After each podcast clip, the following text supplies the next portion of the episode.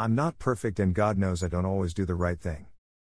Even with all my flaws and situations, I want to send positive energy your way today.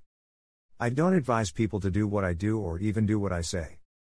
Always do it positive and do it your way. It's completely okay to be unique. There will always be someone to critique, someone to be negative, someone to disagree. You can get over it.